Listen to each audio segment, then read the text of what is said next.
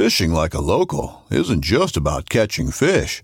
It's about connecting with the environment and the people who call it home. It's about hearing the stories and traditions that have been passed down for generations and sharing unforgettable moments with the people you meet along the way. Fishing like a local is having an experience that stays with you forever. And with Fishing Booker, you can experience it too, no matter where you are. Discover your next adventure on Fishing Booker. From the Palmetto Swamps to the Piney Woods to the Oak Flats, you're listening to the Louisiana Bowhunter Podcast.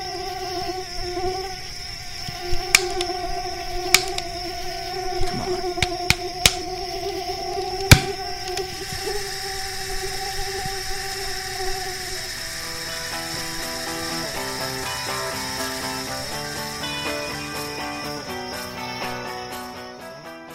You're listening to the Louisiana Bowhunter Podcast presented by Relentless Boats, custom aluminum fabrication right down on the bayou in Thibodaux. A couple of new things coming out here 2021. We've teased it a couple of times, and um, we're really getting down to it where there's going to be some certain designs, a certain series of boats. When you go through that custom build form on the website, you'll uh, be able to find out more about what different type of hull options there's going to be when you go to build out your custom boat.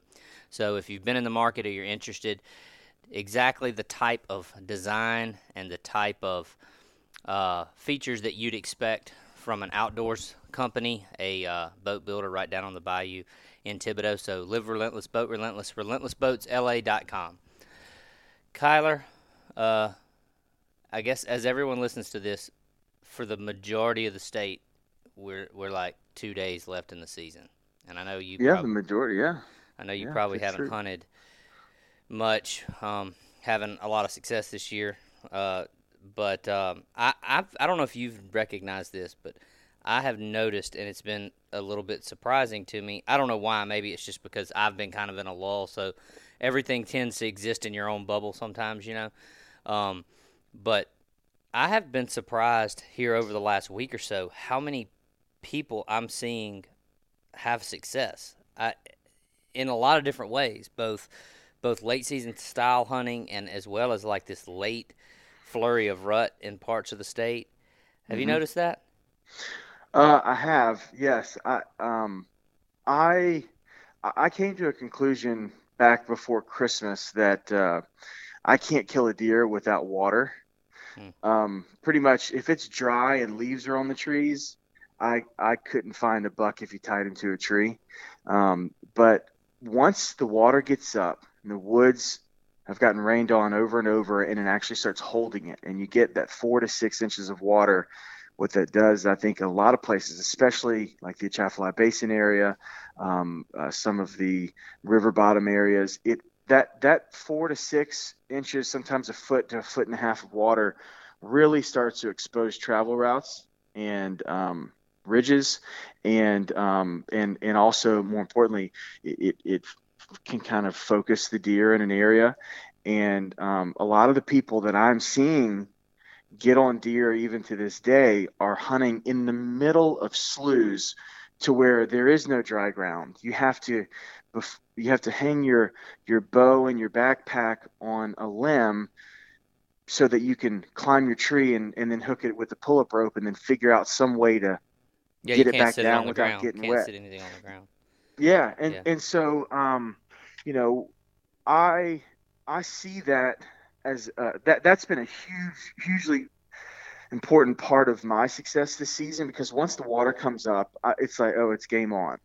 Um and we had a really dry year this year but we've also had and we remember an, an incredible kickoff to open opening day with low temps, uh, you know, in the 50s, relatively low, and everybody kicked it off really hard, and then it didn't rain a drop until the middle of December, pretty much anywhere, and now the woods are filling up like they usually are from December on. And people are just hammering them. It's awesome to see. I agree. I, it's so, when you say surprise, uh, uh, like I, I love it. I love to Yeah. see people just get in it and just crushing them all the way to the last day of the season. It's it's it's fun yeah, to watch. I, I guess yeah. I- When I say surprised, I mean just like I said, I'm I've I've had a down year, and that's you know been mentioned too many times over. But and I think that oftentimes we do we tend to exist in our own bubble, where you know the factors that are affecting me, I tend to expect that from everything around me, and um, you know even right here behind my house, I had my neighbor shot a nice deer. Yeah, uh, no, it wasn't yesterday. It was the day before. But anyway, he called me and he I don't I don't think he recovered the deer. He called me for permission to come onto our property to look for it. But uh, you know, he said, "Yeah," and it was like Monday, I think, or or I guess it would have had to been Monday.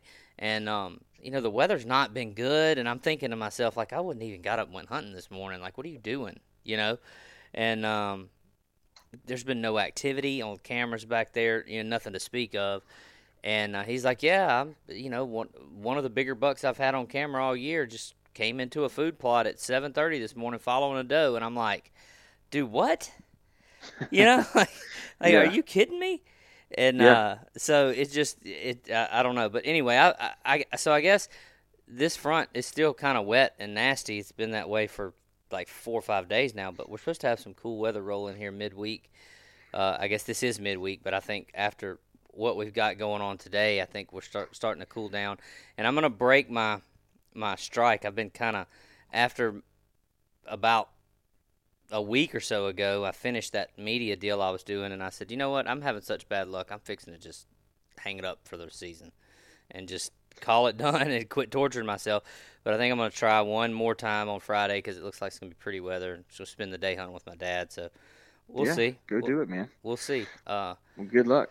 So I, I, think a good segue into today's podcast is uh, I, I, I feel like I've done this oftentimes in my in my uh, seasons as a bow hunter, and I don't. I can say that I haven't in a while, and I'm not this year. My my my less than desirable year has nothing to do with my performance. It has to do with my inability to have anything to perform with, if that makes any sense. Um, you know, just not not getting deer in range, not seeing deer really. But I think mm-hmm. there's a lot of times when we get to this point in the season and people have maybe missed some opportunities and they start to regret the way they prepared. Um, maybe start feeling like there's some things they need to work on to be a better archer. Maybe they're looking at, you know, this year I'm going to spend more time in the summer doing some of those 3D tournaments, some of those archery tournaments, or just generally implementing a more uh, committed strategy towards their practicing to be better. Maybe they missed a deer, made a bad shot, and and and, and uh, lost a deer that they had the, hunt that they had hunted really hard, or something like that. So uh, we've been asked about shooting form and practice routines and just different tips and techniques from an actual archery coaching kind of standpoint. So we are very pleased and and um, excited to to have John Dudley join us here on the podcast today from Nock On, and um, he's going to just kind of try to answer some of our questions and share some of what he does as an archery coach. So, John, thanks so much for joining us, man. How's it going?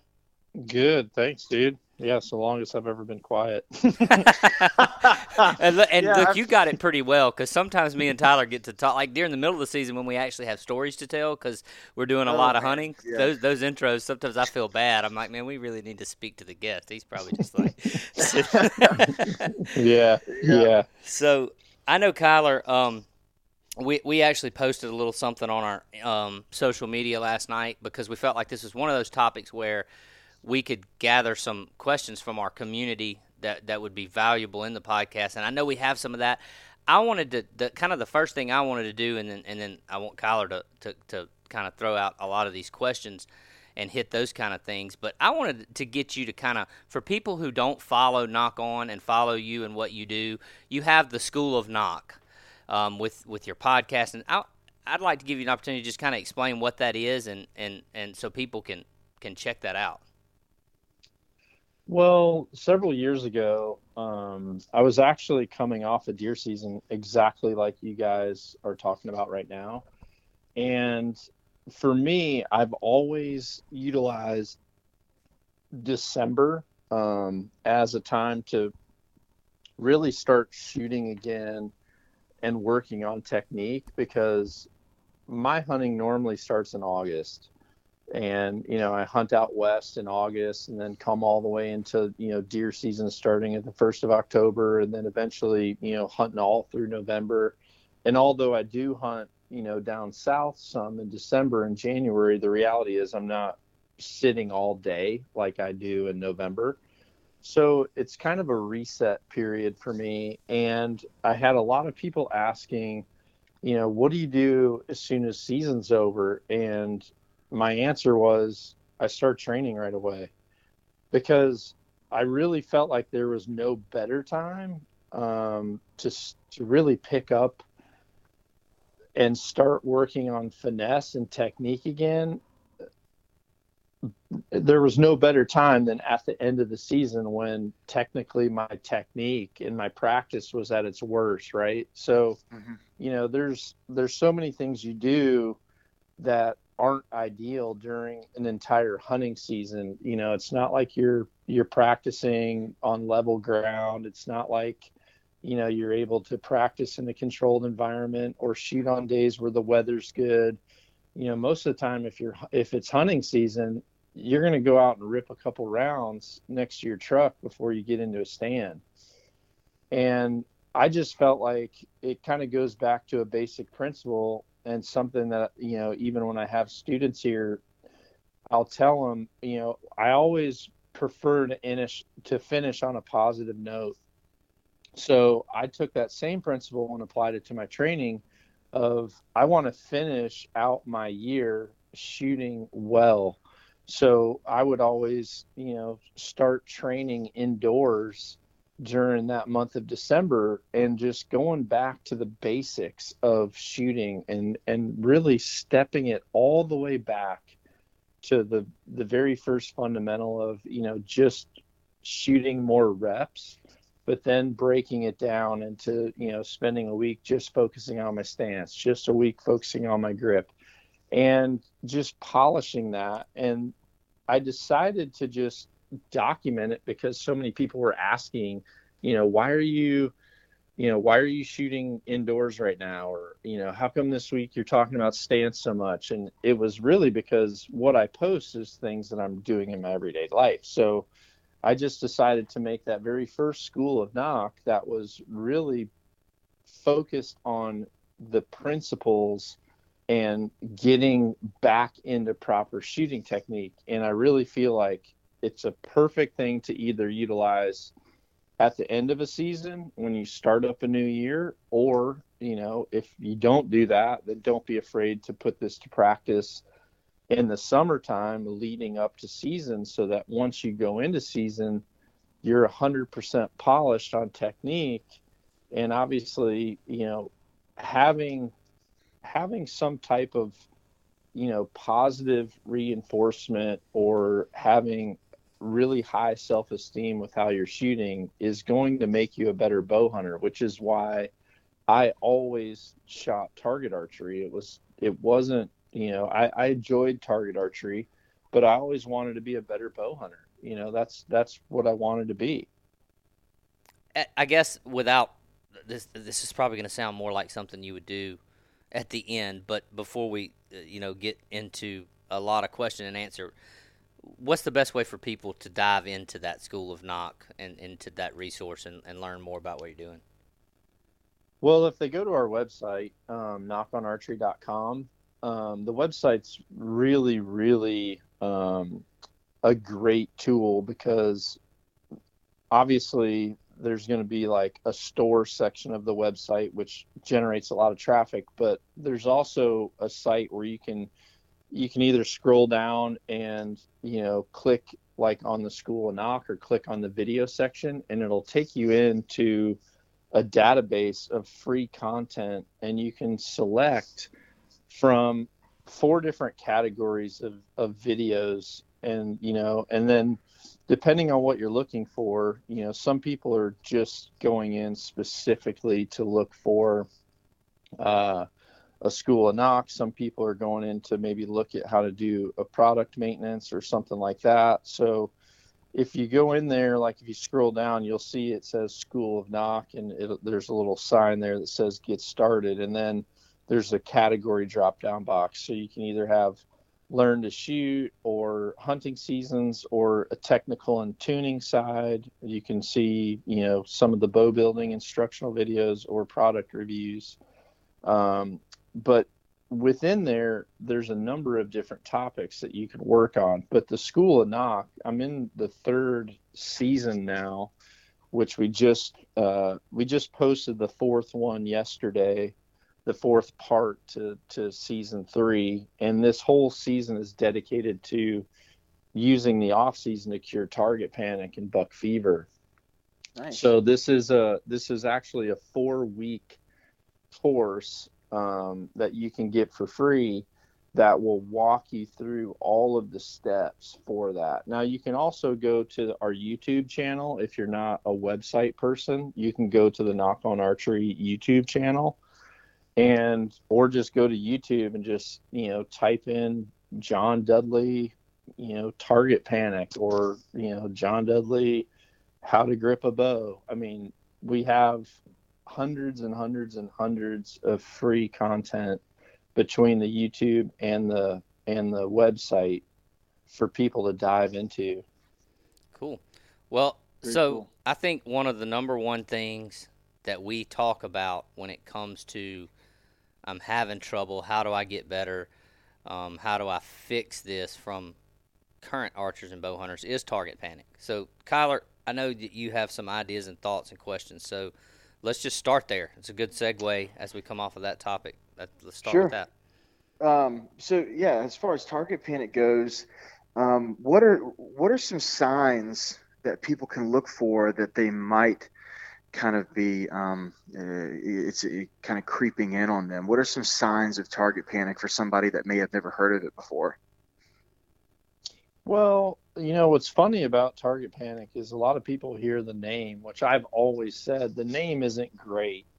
Um, you know, it, it's just it's kind of it almost sounds so bad that most people are like, "Well, I don't have that." But then, um, yeah but then you know because it's not like they're scared to shoot or panicking to take their bow out of the case. But the reality is if they anticipate when they when their trigger goes off so if they're trying to put their pin on the target and make the trigger goes off or if you have someone where you say okay draw back and aim at the bullseye and i want to see how slow you squeeze this trigger there's very few people that can do it without punching that trigger, you know, or just forcing that trigger to go off, or you can tell they lift the bow up and kind of flinch and squeeze the trigger at the same time. There's some that mm. draw back, and as soon as they're in the middle of that that dot too long, they kind of you can see them kind of like double clutch and mm-hmm. flinch. Mm-hmm. Mm-hmm. Those are all signs of having, you know, target panic, quote unquote, or what I like to, you know, call it more is is trigger anticipation. You know, there's different types. There's there's some that just you know that cannot have their index finger um, be slow on a trigger to where it continually pulls and moves until the until you get a surprise shot. There's some people that just cannot hold their pin in the center of the bullseye and allow that squeezing of the trigger to happen. They have to lift their pin into the scoring ring and punch or into the kill zone and punch. There's some people that just, you know, freak out and draw back and just hold underneath the deer and they can never really get it up and and they shoot or there's some people that just end up putting an you know putting an arrow between the antlers because they're so fixated on something other than the shot process. So there's hmm. actually a lot yeah. of different like forms of it. But I guess the best way to to describe it is you you have some sort of a condition if you can't draw back, you know, anchor properly, center your front sight and your rear sight, put your pin within the center of the object that you're trying to shoot. Let's just say, you know, let's say you have a two inch uh, dot drawn on a on a paper plate. if you can't sit there and let your pen float around and move around on that two inch dot while you go through, you know, four to seven seconds of, you know, squeezing on that trigger or pulling through your shot and feeling no anxiety or no rush for that shot to go off. Um, if you can't do that, then you have some sort of a disconnect. Yeah. And the best the best archers in the world that are consistently the best are the ones that can. Now, there's certainly guys, um, and I was one of them, that could go out and have very good timing for freezing under the target and lifting the trigger and punching the target, or just punching the, the trigger as you're going by the target. Mm-hmm. But the the reality is those types of those t- styles of shooting have very high peaks and very low valleys and it's a it, you know it, it just it it isn't a very stable graph. It's you have awesome days and then you go out and miss a buck of a lifetime. Or you know or if you're in a tournament you know you're in the top 10 then you're nowhere to be found on the first two sheets of paper.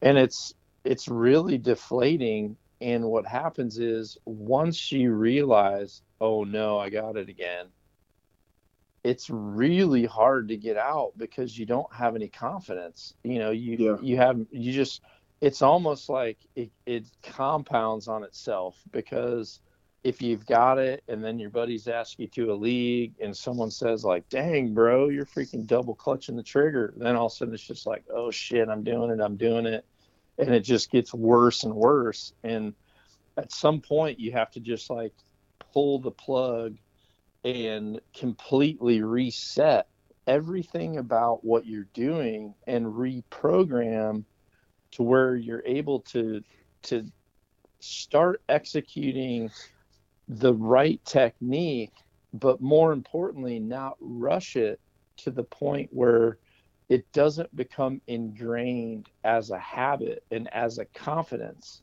so some people you know just look for that placebo right they they just mm-hmm. They they go out and you know it's just it's no different than um it's no different than than going golfing it's like if you want to if you want to have a good day driving on the course borrow your friend's driver you know, yep. because w- when you got a new driver, holy cow, you know, I, I remember, I remember one time, uh, I went out and I was playing with my dad. My dad had this, you know, brand new TaylorMade driver. And I went out and started, uh, I was, I probably played like nine holes and just was killing it. And I remember looking at my dad and going, I'm going to have to get one of these and he said, and he said, he goes, well, if you want to keep playing like that, you better not buy that son of a bitch, you know. and and so you know that kind of resonated with me. Of you know, placebos are always temporary, but reprogramming takes time, and it takes it takes repetition to where you make it become a habit and it's been you know documented psychologically that creating a habit takes at least 21 days of continual repetition.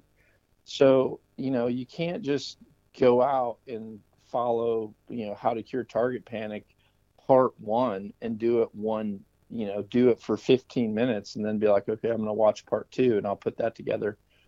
I spaced them out a week at a time for a specific reason. It's like if someone really wanted to fix it, they would do it. And honestly, the very first video doesn't go very deep into what you're going to do. It goes deep into what you're going to think. Because what people struggle with, and this honestly, it, it, it kind of falls right in line with being an alcoholic.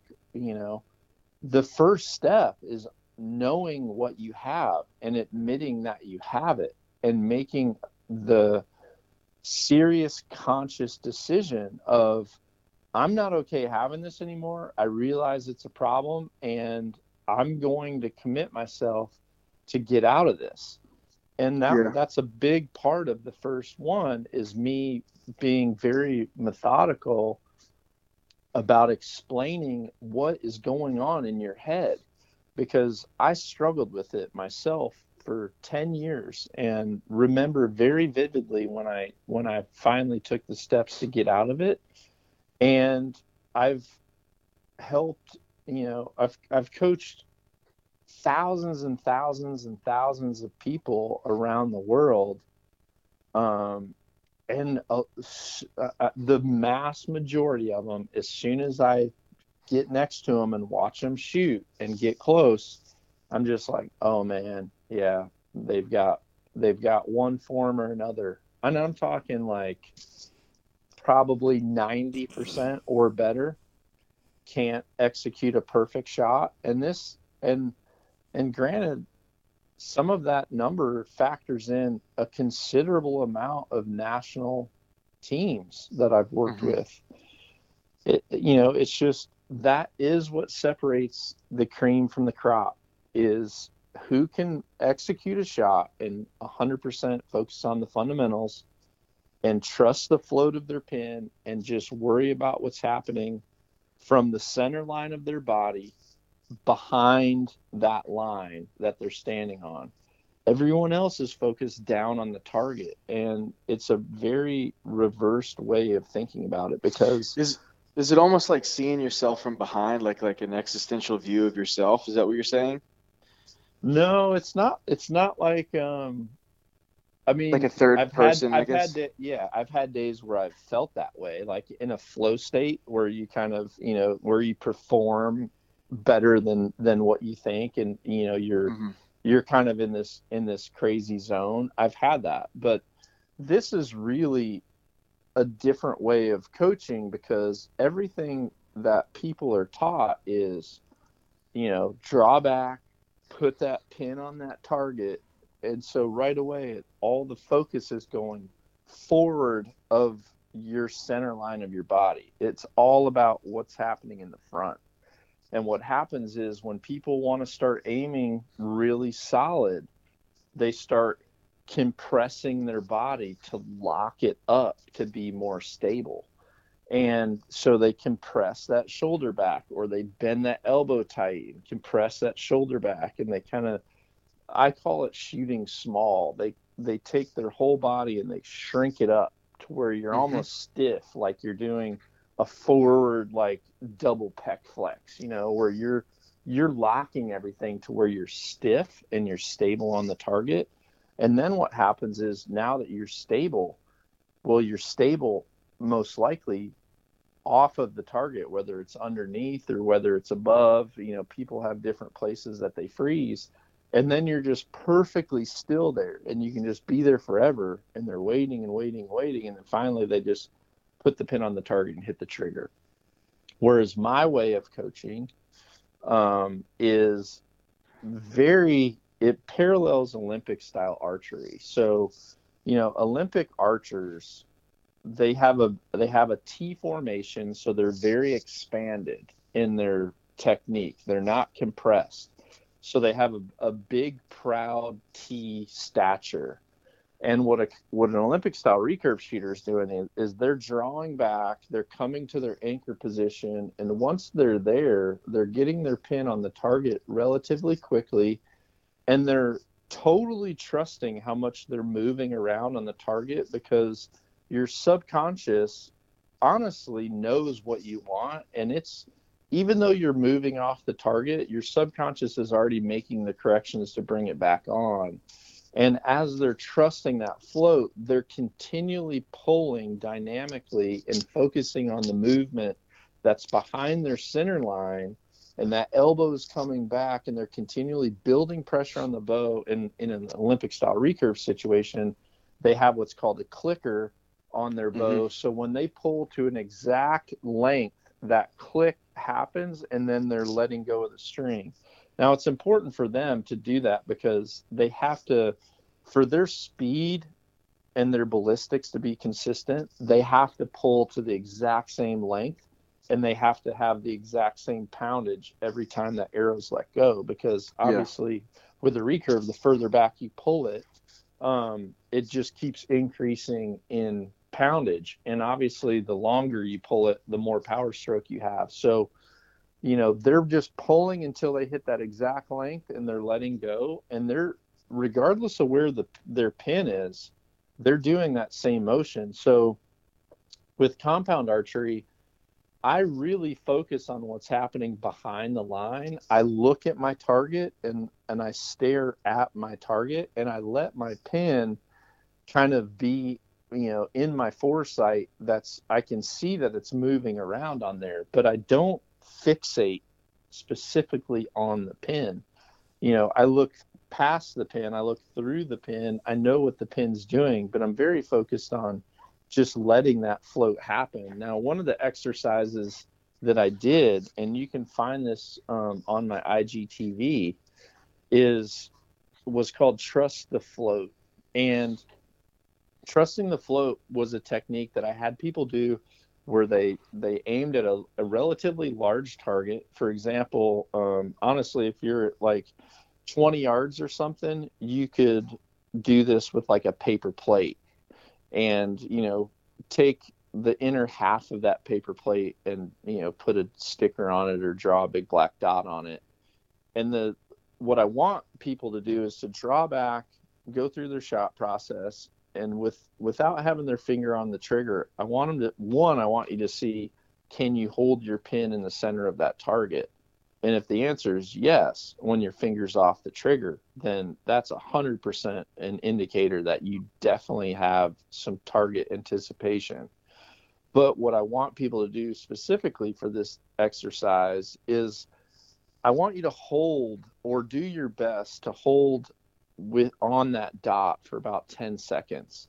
But mentally trace what your pin's doing because your pin is going to have a natural float you know some people go up and down some people kind of have a figure eight some people go side to side some people are pretty solid for a while and then kind of bobble out and come back in but then what i do is i'll actually have another one, another target right next to me to where i can take a marker and i can write exactly what i saw my pin doing.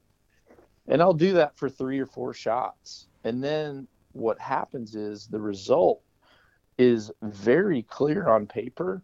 And it's it's it's honestly a, a, very important visual for people to understand. Even though i'm moving off the target and a lot of people get scared when they move off the target so they force it back on and hit the trigger. The reality is 90% of the time when you're floating around you're going to see that your marker is super consolidated within that. And yes there's there's little times where you've swerved off the road and you've gone out there but if you really see it and you realize holy cow i've got this large mass that's within the center and 90% of the time i'm within where i want to be even though i'm moving all around so 9 out of 10 shots right there you're you're going to be in the middle you know what I mean? Mm-hmm. So people really struggle with that because they want to see a perfectly solid sight picture, and that's just not going to happen. So if you trust that float and then focus on just a continual dynamic pull against the back wall of your of your bow until that shot goes off then the accuracy that you can achieve is just at a completely different level. It's almost like it's a different game. You know, it's almost like you would need to have people that are trigger punchers in one category and people that execute a surprise unanticipated shot in another category because a lot of the times it's not even fair, you know, for people that can shoot archery with a total surprise shot it's just you're so much more accurate over the long haul. Yeah.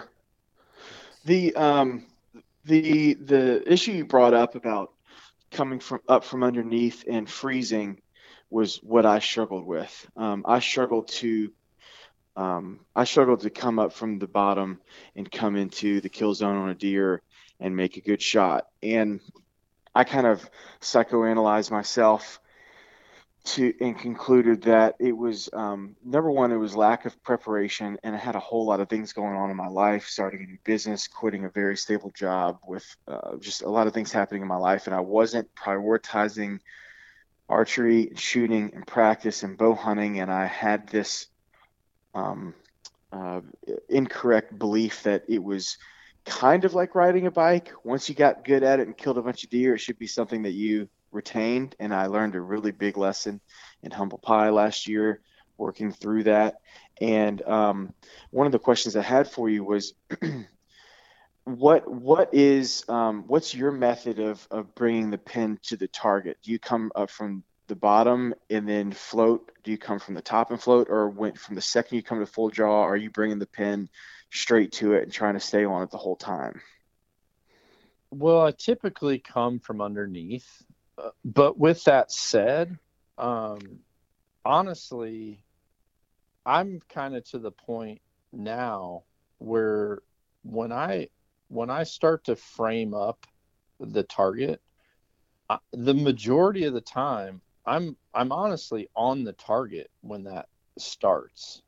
Mm. Um, you know, like if I draw back on a on a on a bullseye you know, back here at 20 yards, or if I shoot at my elk at 80 yards, when I point my bow to the target and draw back and, and anchor and then adjust my head to where I'm looking through my peep sight, my pin is normally relatively close to that position. If anything, it's it's under it. Um, but one of the things that's tough is for many people, one of the first things that they did in shooting sports was you know kind of going out and playing with a shotgun you know or some people might have you know might have learned with a handgun but what makes it difficult is with those two things a, lot of the teaching utilizes like posting you know where you're you're actually posting that sight picture you know you're putting what you're looking at right under the right over the top of the bead you know if you if you think about yeah. um, mm-hmm. you know if you think Pump, about pumpkin on the pistol, post yeah lollipopping you know is is like if you're getting you know hand, handgun coaching it'd be called lollipopping um but there's not a lot of people that are comfortable completely covering an object. But with archery and especially the vast differences in distances and vast differences in like the size of the target you're looking at you really do need to cover it. So one of the other things that i describe in that in that series is i call it subconscious peeking so a lot of the movement that you see is because your subconscious mind wants confirmation that what you're telling it to hit is still in fact there because it's no different than playing peekaboo. Or honestly like i always do this with my dog and it's hilarious. If my lab is looking at me and like kind of interested in what i'm doing if i hide my face like she can't take it you know none of my dogs ever have like they want to see you and hmm, so like yeah. if i you know, if I hide my face behind like my kitchen chair, she's going to come around to where she can look at me. And your subconscious plays that same game. So if you can imagine, um, you know, picking a little spot on a target and now covering it up with a pin, well, your conscious mind is, you know, your conscious mind is saying, okay, go through the shot process, you know, stance, grip, front shoulder, anchor, peep, your bubble's good. You know, okay, I'm totally trusting that float. I'm going to let off the safety and I'm going to continually pull back, pull back, pull back. That's what your conscious mind should be doing, um, which it can only do one thing at a time. Then your subconscious mind is thinking, well, this guy's only going to be happy if I hit the center. And the only way I'm going to hit the only way I'm going to hit that target, I need to I need to know where it's at. Is it still there? Is it still there? Is it still there? So it actually is reacting with your motor skills and it's taking that pin and it's moving it just enough to where it can see that what you're telling it to do is still there. So it's peeking, you know, whether it's dipping down a little bit or moving to the right or moving to the left, but it's always returning back to center and it's letting the conscious do what it wants to do, but it's also just kind of playing its game of peekaboo. So mm-hmm. I I describe it as well. You know, there's a a method. Um, you know, I tell people, all right, if you get in a car and you know we're out on the Greater Salt Lake flat, you know, and we need to drive all the way to California, and it's a straight shot. Are you going to hold the steering wheel in a perfectly fixed position the whole way? You know, and it's like, no, you never do. You know, if you set your hand on the top of a steering wheel and drive in a straight line, you're going to see that your hand is moving from 1030 to 130 and you're just you're tracking straight but you're also allowing that natural flow of the wheel to happen and you're moving it and moving it and you're making those adjustments you know just like on a boat you know you're not you're moving that and even though your boat's not zigzagging around you're making subconscious adjustments knowing how it's going to react later on. So that natural float of the pin is just like both of those examples and if you can learn to accept that then your ability for trigger activation is or your patience for trigger activation is just going to be on a completely different horizon that is a fantastic analogy. And it makes yeah. so much it's so logical, but I guess I've never thought about that. I mean, obviously we all know that you can't hold in one position. You're holding a steering wheel, you're, you know. That's a great analogy. That's that's really cool. Yeah, and I think one of the things you said earlier, I'm just going to correct you on um, if I'm if Go I'm ahead. wearing my coach's hat. Go so, ahead. Well, when you said like, you know, I was going through this year and I didn't practice and blah blah blah, I mean, honestly, that's like a pile of excuses. And the truth is, if you focus on shooting properly and learn and make a commitment to learn good technique, it's a hundred percent like riding a bike. You know, we make archery very hard and what I tell people is a bad archery shot is the hardest one to make. And what I mean by that is when you draw back and you're like, man, I'm thinking about this and I got to tuck this in and I'm doing this. And then next thing you know, you're on the target and you feel like you're just there forever and ever and you're floating around. And then finally, by the time you shoot, you're just like, oh my god, you know, I'm glad I got that arrow gone. Like those shots are the hardest to make. We've put in way more effort. And what I tell people is how many times have you just drawn back, like you're not thinking about anything, you draw back on a target, you kind of anchor, you start looking through your peep and come to your trigger, and then that thing's just like it goes off, and you're kind of startled, like surprised, and then you're and you're and then you're worried about like, oh crap, where did that arrow go? And you look down there and it's in the center. Though yeah. like that's actually what a good archery shot feels like. And the truth is good shots take way less effort because when everything is firing correctly, then you actually have to put so much less like muscular um, activity into it. It's very technique oriented and honestly all of those school of nock seg- segments and series just build you into this thing and like my wife and my son are are very good examples the very first time they wanted to start shooting archery, I started them out with um, a tension activated release, like our silverback release that we have.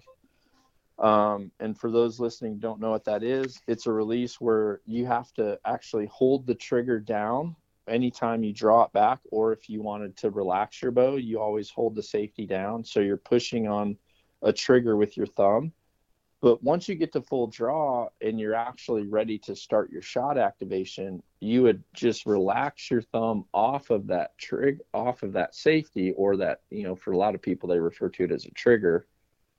And once you've relaxed it off, the only way that release is going to fire is if you continually pull against the back wall of your bow for until you hit a, des, a desired or a preset poundage that's above your holding weight. So, just to simplify this, you know, if someone's shooting an 80% let off cam on a 70 per, on a 70 pound bow, you're going to be holding 14 pounds. When you pull your bow back and your bow stops, it's 14 pounds.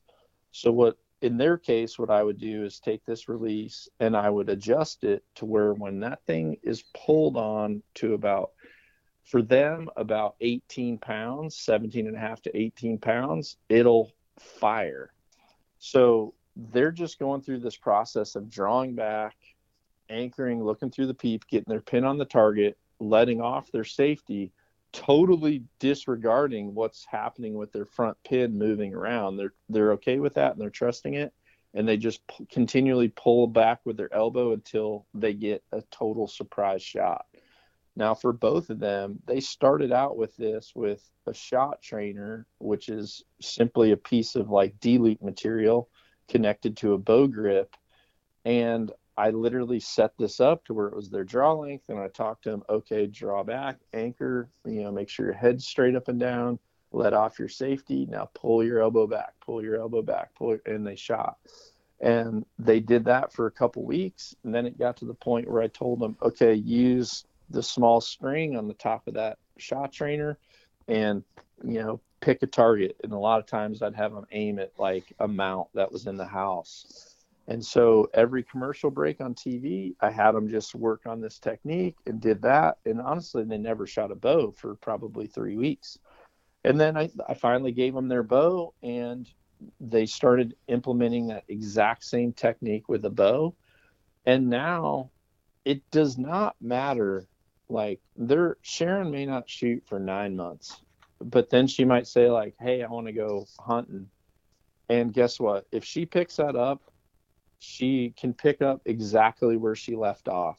At you know, honestly, as can I, as can my son, as do a lot of shooters. Now, there's certainly little nuances that you can say I wasn't really in shape, like I struggled to pull my bow back, you know, or yeah. you know, after I shot 20 shots, I really felt myself leaning back.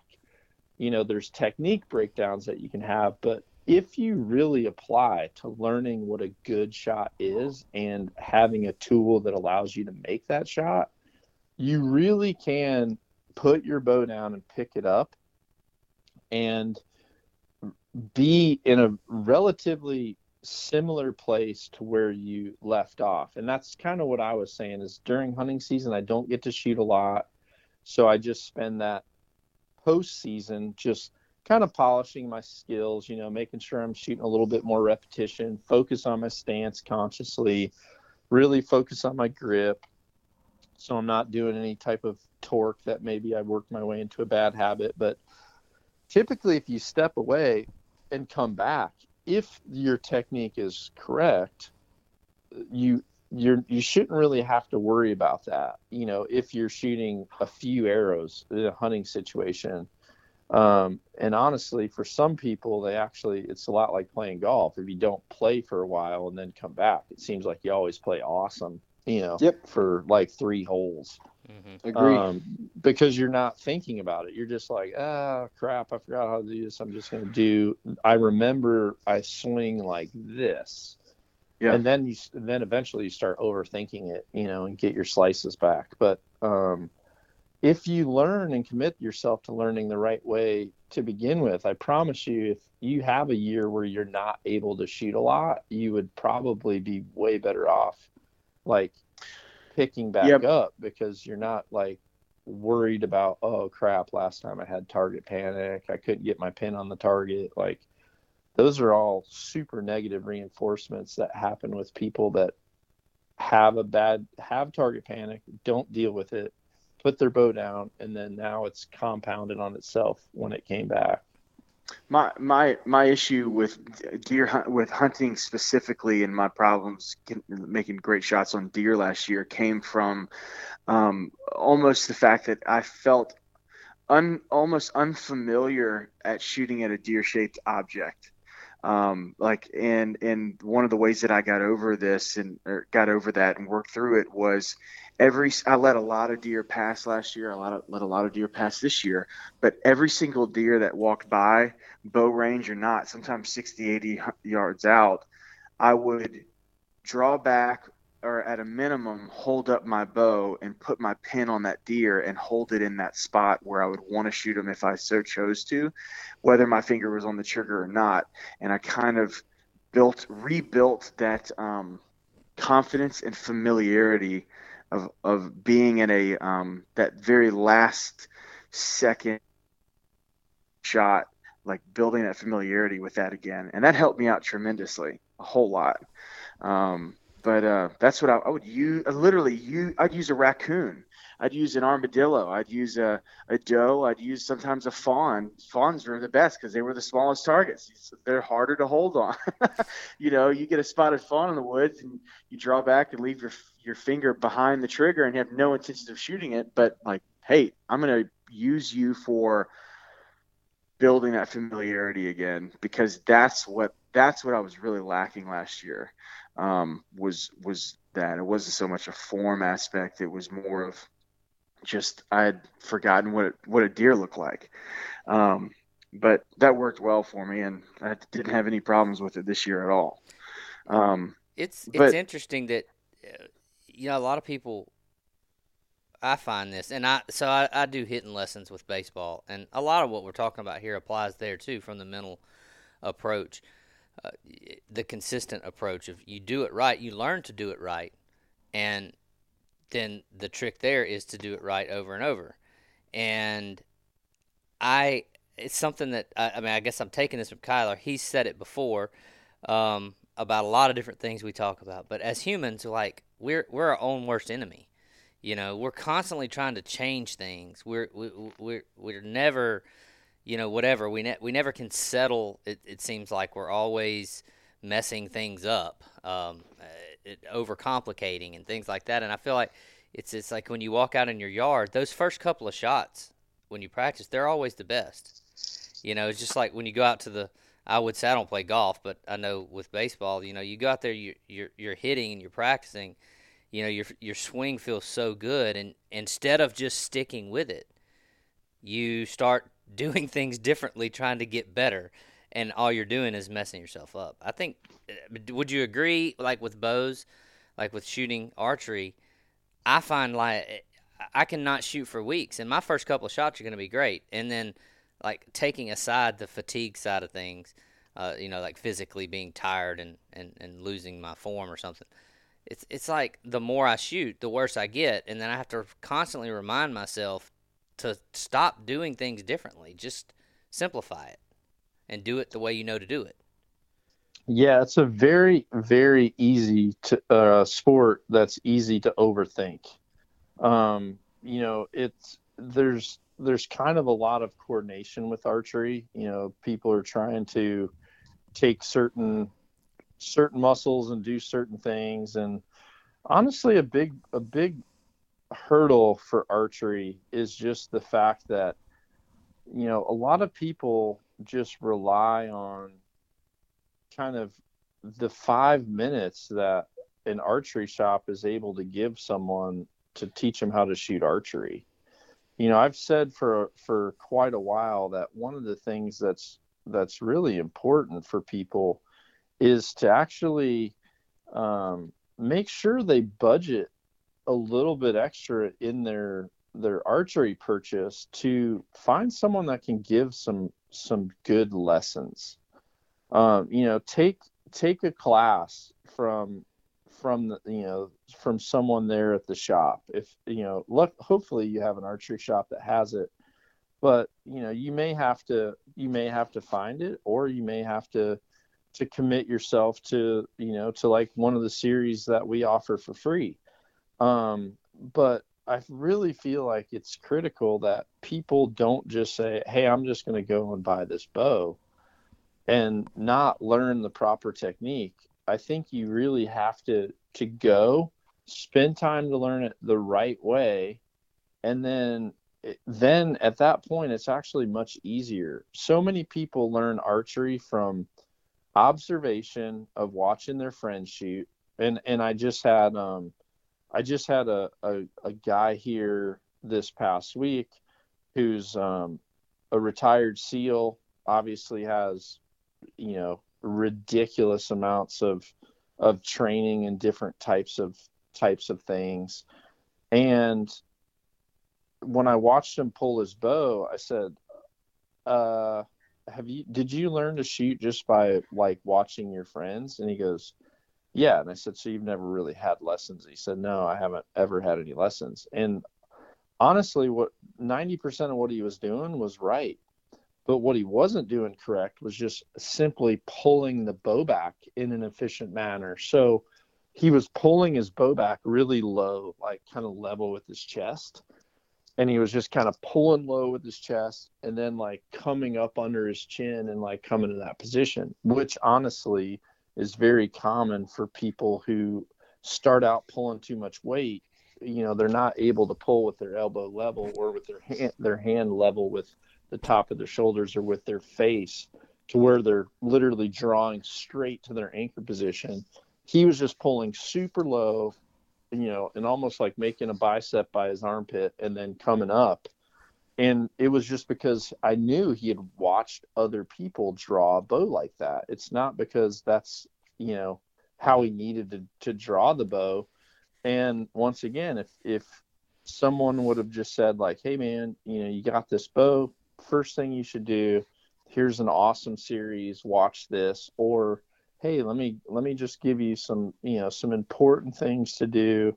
Um, that are going to be critical because otherwise you learn from observation. And believe me you know uh well you guys know like my uncle is who i learned from you know john and i both. And you know kenny carlton is is uh he's as self-taught in archery as they come because there just wasn't many people bow hunting in the mississippi delta during that era that you know my uncle Kenny was, and you know obviously he was my mentor, and a lot of what I struggled with for target panic was just watching Kenny shoot.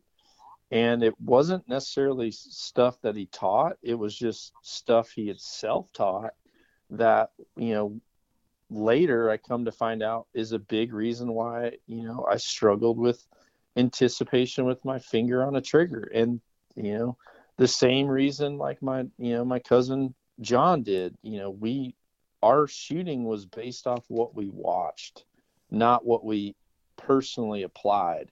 And if someone did it the other way around i think archery overall would be in a really good place. Yeah. I, so i have a personal self-serving question then and okay. It's it, I'm, I'm sure other people are, would have this too. So I I actually draw the way that you were just talking. I don't do it because I think it's right. I do it because my shoulder's messed up, and I literally can't. Like so, uh, obviously with baseball and all, that's part of my shoulder problem. But I was hunting in Kansas like seven, eight years ago, and it was really cold, and I just I was standing there and I decided it was freezing cold. I, I just want to practice drawing in case a deer walks out here and make sure everything's set, you know, good. And I drew and something popped in my shoulder and I've never gotten it fixed. And I can't hold my bow up and draw straight to my anchor point. It's like you're stabbing a knife down through the top of my shoulder. So I kind of have to draw low and come up to, you know, for what. So I'm curious what are the disadvantages to to doing that? You mentioned that guy you were coaching drew that way, and that was something that he needed to correct. What's the disadvantage to doing that? Well, there's a lot of them. Um, if you so what what happens is like i told you earlier you're supposed to be in a t formation mm-hmm. the more you can contort your body the harder it is for you to get your front shoulder into the right position once it has load bearing down on it so when you start to pull your bow back I can watch a lot of my students start their draw cycle, and before they've got three inches of pull on their string, I'm already telling them nope. Uh, and the reason why is because when you start to pull that way, your front your front scapula it it's it's a very complicated um, joint and it, it can move in a lot of different directions and it, and most of the time people pack it backwards against their spine when they go to pull or they're pushing and pulling. And then once they come to full draw the humerus is hyperextended and it ends up being high.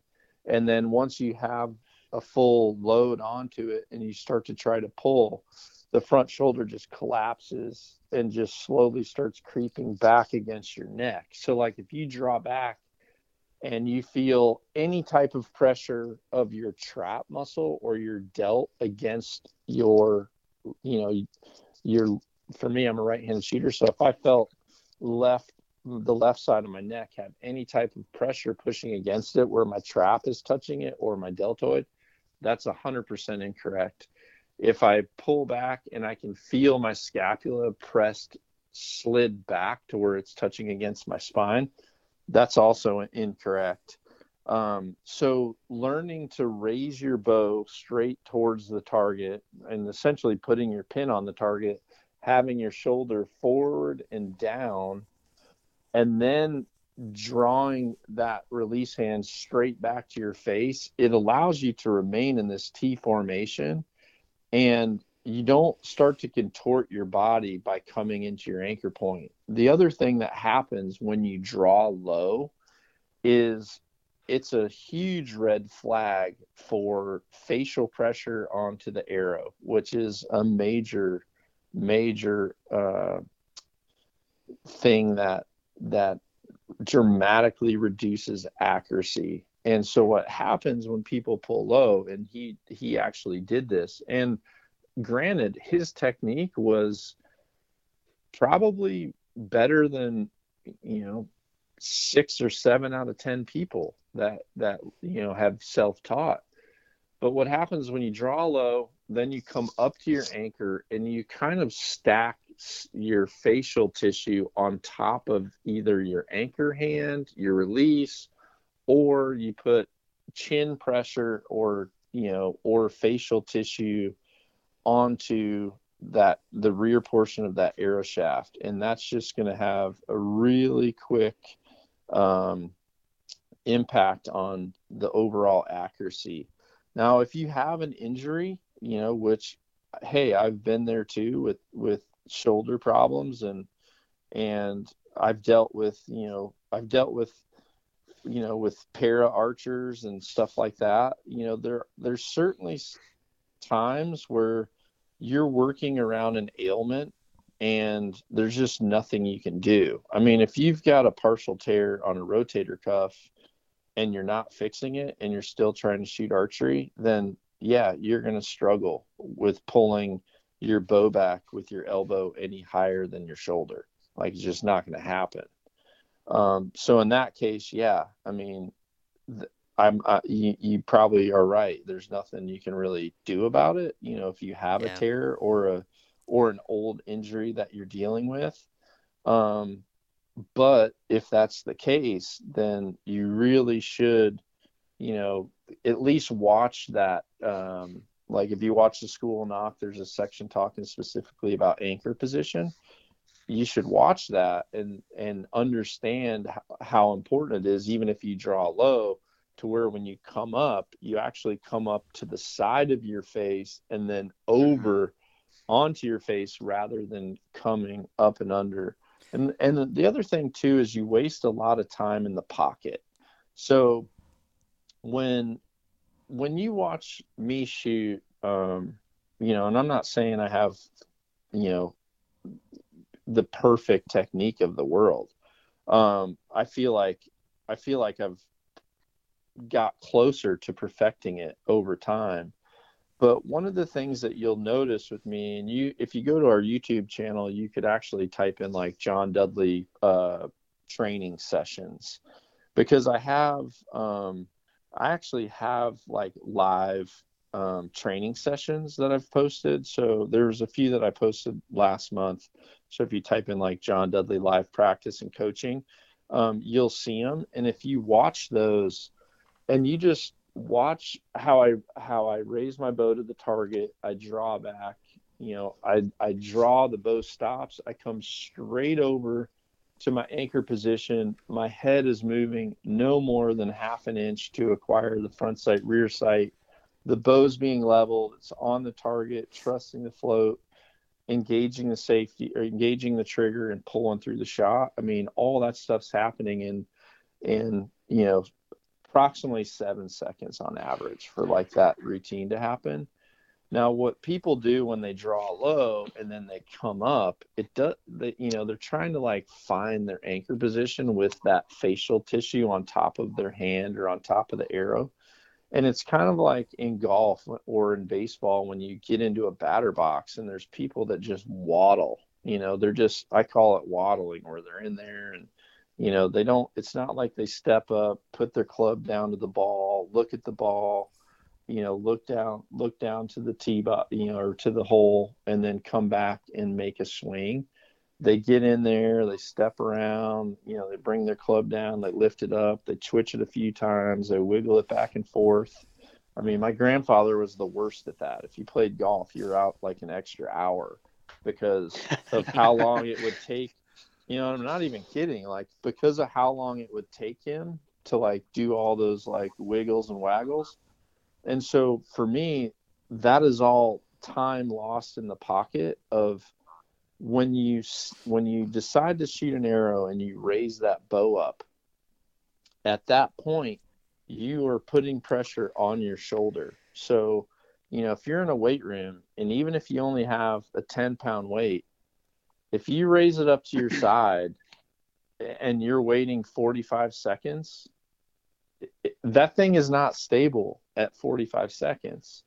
Whereas if you were efficient enough to be able to raise that up and know that after less than 14 seconds, you are going to be able to let it down and completely relax, your ability to just keep doing that over and over and over again is so much higher.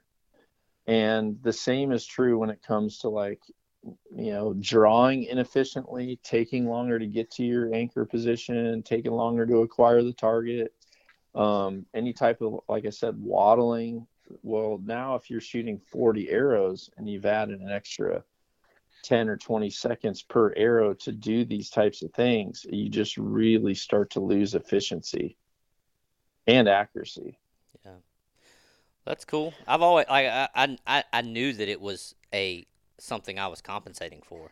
I just never never knew the reasons or the things that it could be uh, affecting me, how it could be affecting me. And it's yeah, I mean, I I I, I guess it was a self-serving question, but at the same time, I think you know, especially for a lot of people deal with it, dude. Middle age, shoulder shoulder problems are are are very. I think for middle aged men, shoulder problems are something that a lot of us deal with and live with because it's like I don't have time to get my shoulder fixed. You know, I've got to yeah. work. I got to do this. I got to do that. So, uh, Kyler, I, I guess, you know, in, in, the sake of time and all that, uh, let's let's try to hit a few of these other questions and make sure that we that we touch on sure. a few of these things that that people have asked. Um, John, just so you know, we have we have like a community uh, here with Louisiana Bowhunter, and um, you know, so we got a lot of guys that, that may have some specific questions. We just kind of want to rapid fire a few of those at you and, and just get your feedback on them. Um, yeah. So f- first one, first one's um, oh, starts with a, a, short story, and then um, I think it's very familiar for a lot of people. So you've got somebody that's been bow hunting for a long time. They've killed a lot of deer. They've killed a lot of deer from ground blinds, killed a lot of deer from deer stand, and all of a sudden, one day, this is a true story. They go to Kansas in November and they have a 160 inch buck at 18 yards and sail one over his back. Looks looks at his bow like it's like something's wrong with it. Can't figure out what happened. Deer runs off. Goes back in December. 150 inch buck in range, 23 yards. Sails one over his back. Freaks out. Curses himself. Goes down. Goes back to the um, uh, to the uh, the camp, slings 100 arrows, all hitting good, deadly shots from the ground. What is a main culprit of how that can happen in that situation? Well, first off, I want to know where he's hunting. yeah. Well, it's. Uh, I, mean, I, think it's it's probably I mean, near some ninety some some east and west and north south roads somewhere in between some other some other city. Yeah. So um yeah. So this this happened to uh well, actually a friend of mine, my banker. Um, he um he sailed it over the backs of um of two deer, and he's um, kind of a self-proclaimed experienced bow hunter. Has never had this issue before. Um, I what I suggested to him, I'm curious on your feedback to this, is I I think he's dropping his bow arm and he's not keeping that T shaped form like we were talking about the Olympic archers earlier. I think that he is when the deer get closer to him, he's he's shooting in a lowered position like Locke was talking about, but he's not bending at the waist. That's what I think he was struggling with. Um, uh, what are some ideas that you may have for him or people like him? Well, you said that he was um, he was impacting over he was shooting over the top of him, right? Yes. Is that correct? Yeah, correct. this is just this is just a classic um, it's really a classic example of someone who actually has buck fever and and regardless of what they're wanting to say you know this is a very this is like kind of goes back to when people shoot through the antlers. Um you know one he's he's coming down on the target and as soon as he sees his scope coming into hair he's hitting that target. And what's happening is his level is coming onto that target before his pin ever does. And he's just simply shooting over the top. You know, he's probably mm hitting behind the pin, but he's just shooting over the top of that animal just because he's, you know, he's hitting the trigger before he's ever even there. I mean, it's really common. And when yeah. you, you know, and, and, as Locke can testify, when you rec- when you're with people enough with a camera and you see what they do versus what they say they do, it's a huge variation. the camera does not lie.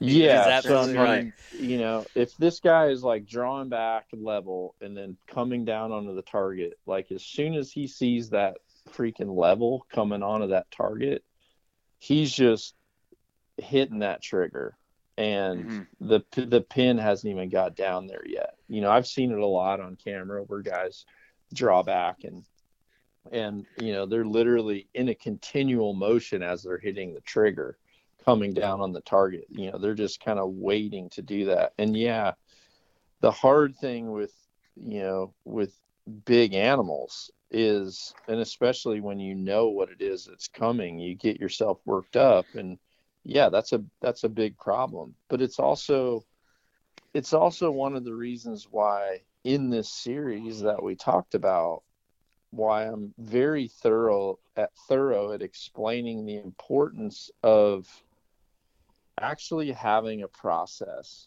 to to execute a shot because so many people they focus just on getting the shot off but a shot that that if you get a shot off and it's not a good shot, it's irrelevant.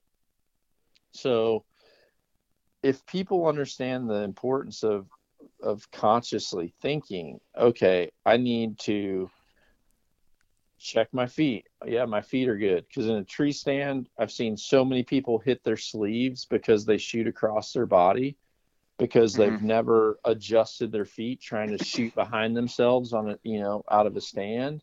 And they end up hitting their sleeve. And then obviously all hell breaks loose with an arrow once you do that. Um, but just having that conscious mind of this dude going through his checklist of okay my feet are good. Yeah grip. I'm not torquing the bow. Okay perfect. Um, okay i'm raising my shoulder up slow. Good. My shoulders down and forward. That's good drawn back drew back slow enough okay, anchor position. I don't want facial pressure. Anchor position's light. good. Center my peep sight, perfect. Okay, pin on the target, good. Letting off my safety, then pull, pull, pull, pull. And if you're talking to yourself that way, then those types of like fight or flight instincts aren't aren't going to happen because you're occupying your conscious mind.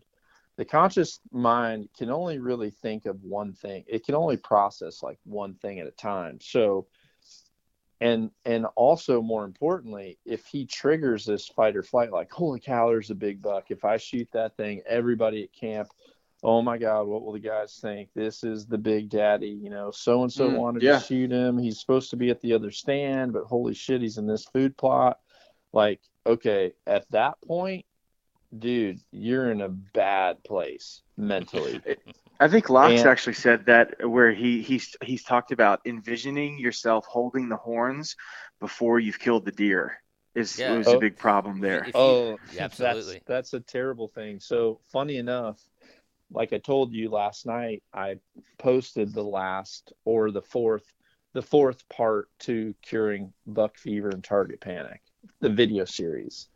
The mm-hmm. title is called Process, Not the Prize. And it's oh, nice. hundred it's a hundred percent in relation to exactly what you're talking about. So and you know i know you guys have other questions and i honestly i'm a little bit limited on time but this this kind of goes a little bit deeper because once you trigger this fight or flight process in your mind the cool thing is if your conscious is doing that again your conscious doesn't do multiple things it, it's going to focus on one one task and the subconscious is not going to be thinking about holding the horns and what am I going to tell mm-hmm. everybody back at camp. The subconscious doesn't do that. The conscious does. And so if he knows he's already thinking about this, then what he has to do is he has to reset that conscious mind to where he can actually turn off that fight or flight and and reset it and then really focus on um on just that shot routine and it'll help lower all those nerves and you know and and and cure that. So one of the things that i learned from a sports psychologist was about the ability to like reset your switch for your conscious thoughts especially in for in my case at the time it was you know if i was in a medal match or if i was you know in contention for a world record and you know which happened and honestly multiple world records weren't achieved on the last arrow because of exactly that. I was like, holy cow, if I shoot this world record, people are going to be thinking this. This is going to be awesome oh, for my yeah. sponsors, blah, blah. I mean, there's a number of things. but what I learned was you're like I told you, you can reset it. And as to, to like give you an example to this, I'll, I'll, I'll give you a scenario. So if you were having a conversation with someone on a, on a anything. You know, my wife, my me and my wife are in eating some charcuterie, having some wine. We're in a conversation. Everything's good. And actually, this happened. Locke freaking texts me says, "Hey, dude, um, what you know? What time do you think um, you'll be able to go in the morning? 7 a.m. Sounds good. Put my phone back in my target or in my pocket. Look at Sharon, and I'm like, what were we talking about? yeah. So you're saying Locke Locke ruined your dinner? Yeah. Is what you're saying? Well, no, Locke I just had to. It. I had to get back on track with what I was thinking about yeah. before my attention got diverted and my conscious was thinking about something else. So yep. you know, you have to. There's triggers that people can do to try to focus on a task to where your conscious resets and it's like wait a minute i have to focus on doing this doing this doing this so for me i always had there's two things that i would always do like i always had a big like buck cherry in my hunting pants and um, it was like in this little bitty side like lighter pocket and whenever a buck would come or I'd see him out there and I knew like, oh crap, it's going to take a while for the sucker to get in. And honestly, this I used this in Mississippi one time on a buck um, on my uncle Kenny's place. I remember I saw him a long way out, and I'm like, oh man, you know, don't think about it, don't think about it. So I like got this buck cherry out and I just started I would polish it with my thumb and I would just sit there and polish it and just make circles on it and polish this thing and polish it and polish it, polish it. And I'd kind of look up every now and then and look. And then when it came time to like, okay, he's going to be within range here in a minute, I would put that away and then I would talk my shot routine stance, grip, shoulder, anchor, peep, pull through, stance, grip, anchor. And I wouldn't give myself the ability to say, holy cow, what's Kenny going to think when I finally, you know, shoot a Pope and Young here or whatever? It so there's there's ways to deal with it, um, but what happened to him because I've seen it a lot is a hundred percent just uncontrollable. Uh, you know, his uncontrollable index finger hitting that trigger as soon as his his sight aperture hit hair. And honestly, if he had a multi-pin sight, freaking first green pin to hit that hair, boom, sixty yeah. ten, take a hundred, hundred percent, like a hundred percent. So you, you said you were pushed for time. I'm going to take the next question because uh, I promised this person that they would that I would ask it, and, and, and we, we know we all got to wrap things up sooner than later. So uh, the question, and this is kind of going in a different direction. Another reason I wanted to, to do this one before we ran out. The question is, what is your process for making cut charts on steep angled shots? Um, well, now I don't have to have a process because I have a rangefinder that does it. Um, but yeah, back when I shot competitively, and honestly, you couldn't use a rangefinder for that. You would you would really need to learn it and learn cut charts. Um, and I actually uh, have an old cut chart that what I would do if you didn't have um, a rangefinder that did it for you. What I always did was I would actually um, stick with like 3M tape. I stuck a inclinometer, which is this little device to where when you raise it up or tilt it down, you can s- squeeze this little button on the top and it'll hold this arrow in the position that it was in when you pointed it up or down and then you would look at it on the side and it would say 37 degrees and so at that point you know if it said 37 degrees you would refer to your cut chart um, which on that cut chart would have you know what you would need to do, you know, whether it was an uphill shot or downhill shot. And everything's just based on percentage. So I just memorized that chart, you know, and I had a, I had a, um, you know, I, I had this little card that I made that would, I would put on the other side of my rangefinder that I had kind of uh, weatherproofed with like one of those driver's license things you used to like run through those machines. Um, I can send you guys uh, a picture of what my cut chart was, but honestly, um, you're way better off getting a rangefinder that factors in those ballistics. And the full draw four from Leupold has been the most bulletproof. I go through a ton of rangefinders. It's been the most bulletproof and a really good one.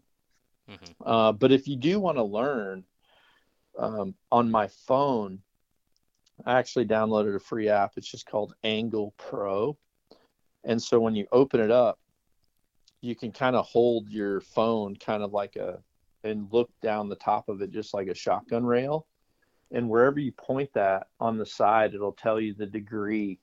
And then if you have that little uh, that little chart that I that I told you about, um, you would be able to you know quickly reference that and you would know what percentage um, that you deduct now what people need to realize when you're shooting on angles you know some people still think that if you're shooting uphill you need to add and if you shoot downhill you need to add and or downhill take away yeah yeah so the thing is, anytime you have an angle, you're actually shooting a shorter distance um, horizontally than the actual angle to the target or the direct line to the target. So you have to think of it like this.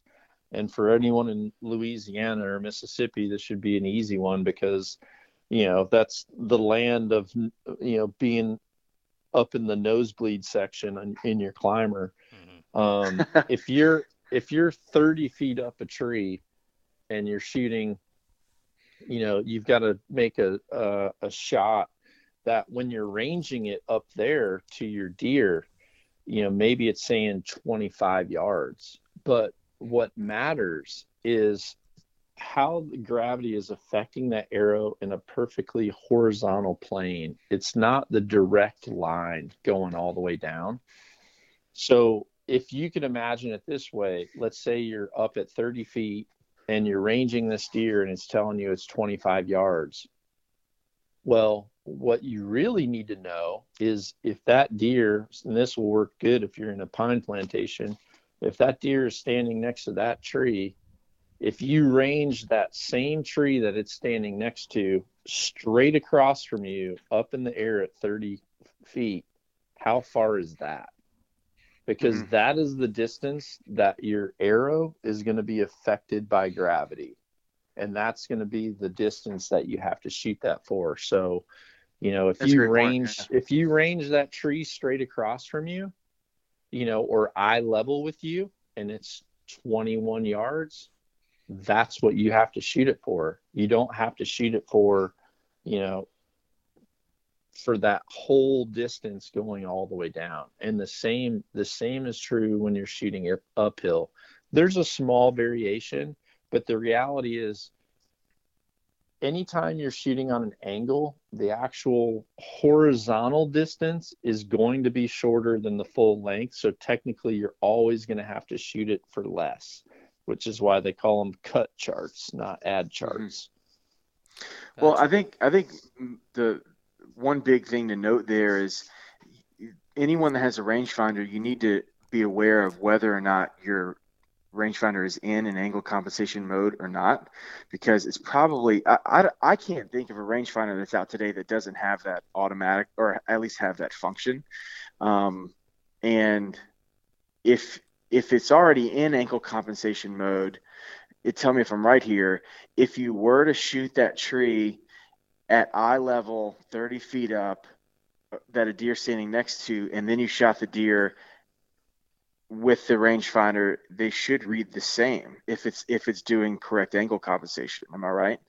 Yeah, the way you said it there would be pretty accurate. Now, what people do need to realize, and this isn't something that's like talked about, unfortunately, but um, I learned it the hard way. Some manufacturers, their their algorithms and their pretty much their mathematical equations that are built into that system they max out at a certain angle so um, i know that one brand i had once it hit like 27 degrees it only ever used that number for a deduction no matter how far it went which uh-huh. meant the the more severe the angle, the the worse it got. Um, yeah. But from a tree standpoint, like for a deer hunter point of view, it was going to be adequate. But if you took that same uh, rangefinder to like, you know, a mountain total archery challenge event, or if you took it on like, you know, a freaking uh, a hill country mule deer hunt, or um, or like a sheep hunt or or a goat hunt, you would have really been screwed. Mm-hmm. Gotcha. but yeah, it's um normally it'll say like ANG or something inside of your thing when you're in that angle mode. But mm-hmm. yeah, mo a lot of them have it. You know, a lot of them have it, and if and and if you do, um, it's a good investment if you uh if you don't have it, it's a really good investment to get that in there. And honestly, uh, you know, you could like depending on the style of shot, like you know, if you would have been telling me this buddy of yours was you know was out on his first mule deer hunt and saw this awesome mule deer and felt like both times he made perfect shots and he was high well if he ended up telling me like if you said well both of the shots are like 50 something yards he shot over the back and if i said well what kind of rangefinder did he have and you know you said well like one of the old single eyepiece Bushnell ones, well, they didn't have angle compensation. So it would be Yeah. easy to shoot for too much yardage when your rangefinder doesn't deduct it, you know. So a hundred percent that'd be critical for any bow hunter. Well, Well, I appreciate you you answering that, and and and uh, I, I we had a couple more questions that weren't nearly as pressing as the ones that we answered. So, uh, first of all, I really appreciate the um, the how much you elaborate on your answers, and I think that's going to help out our listeners a ton. So, thank you for that.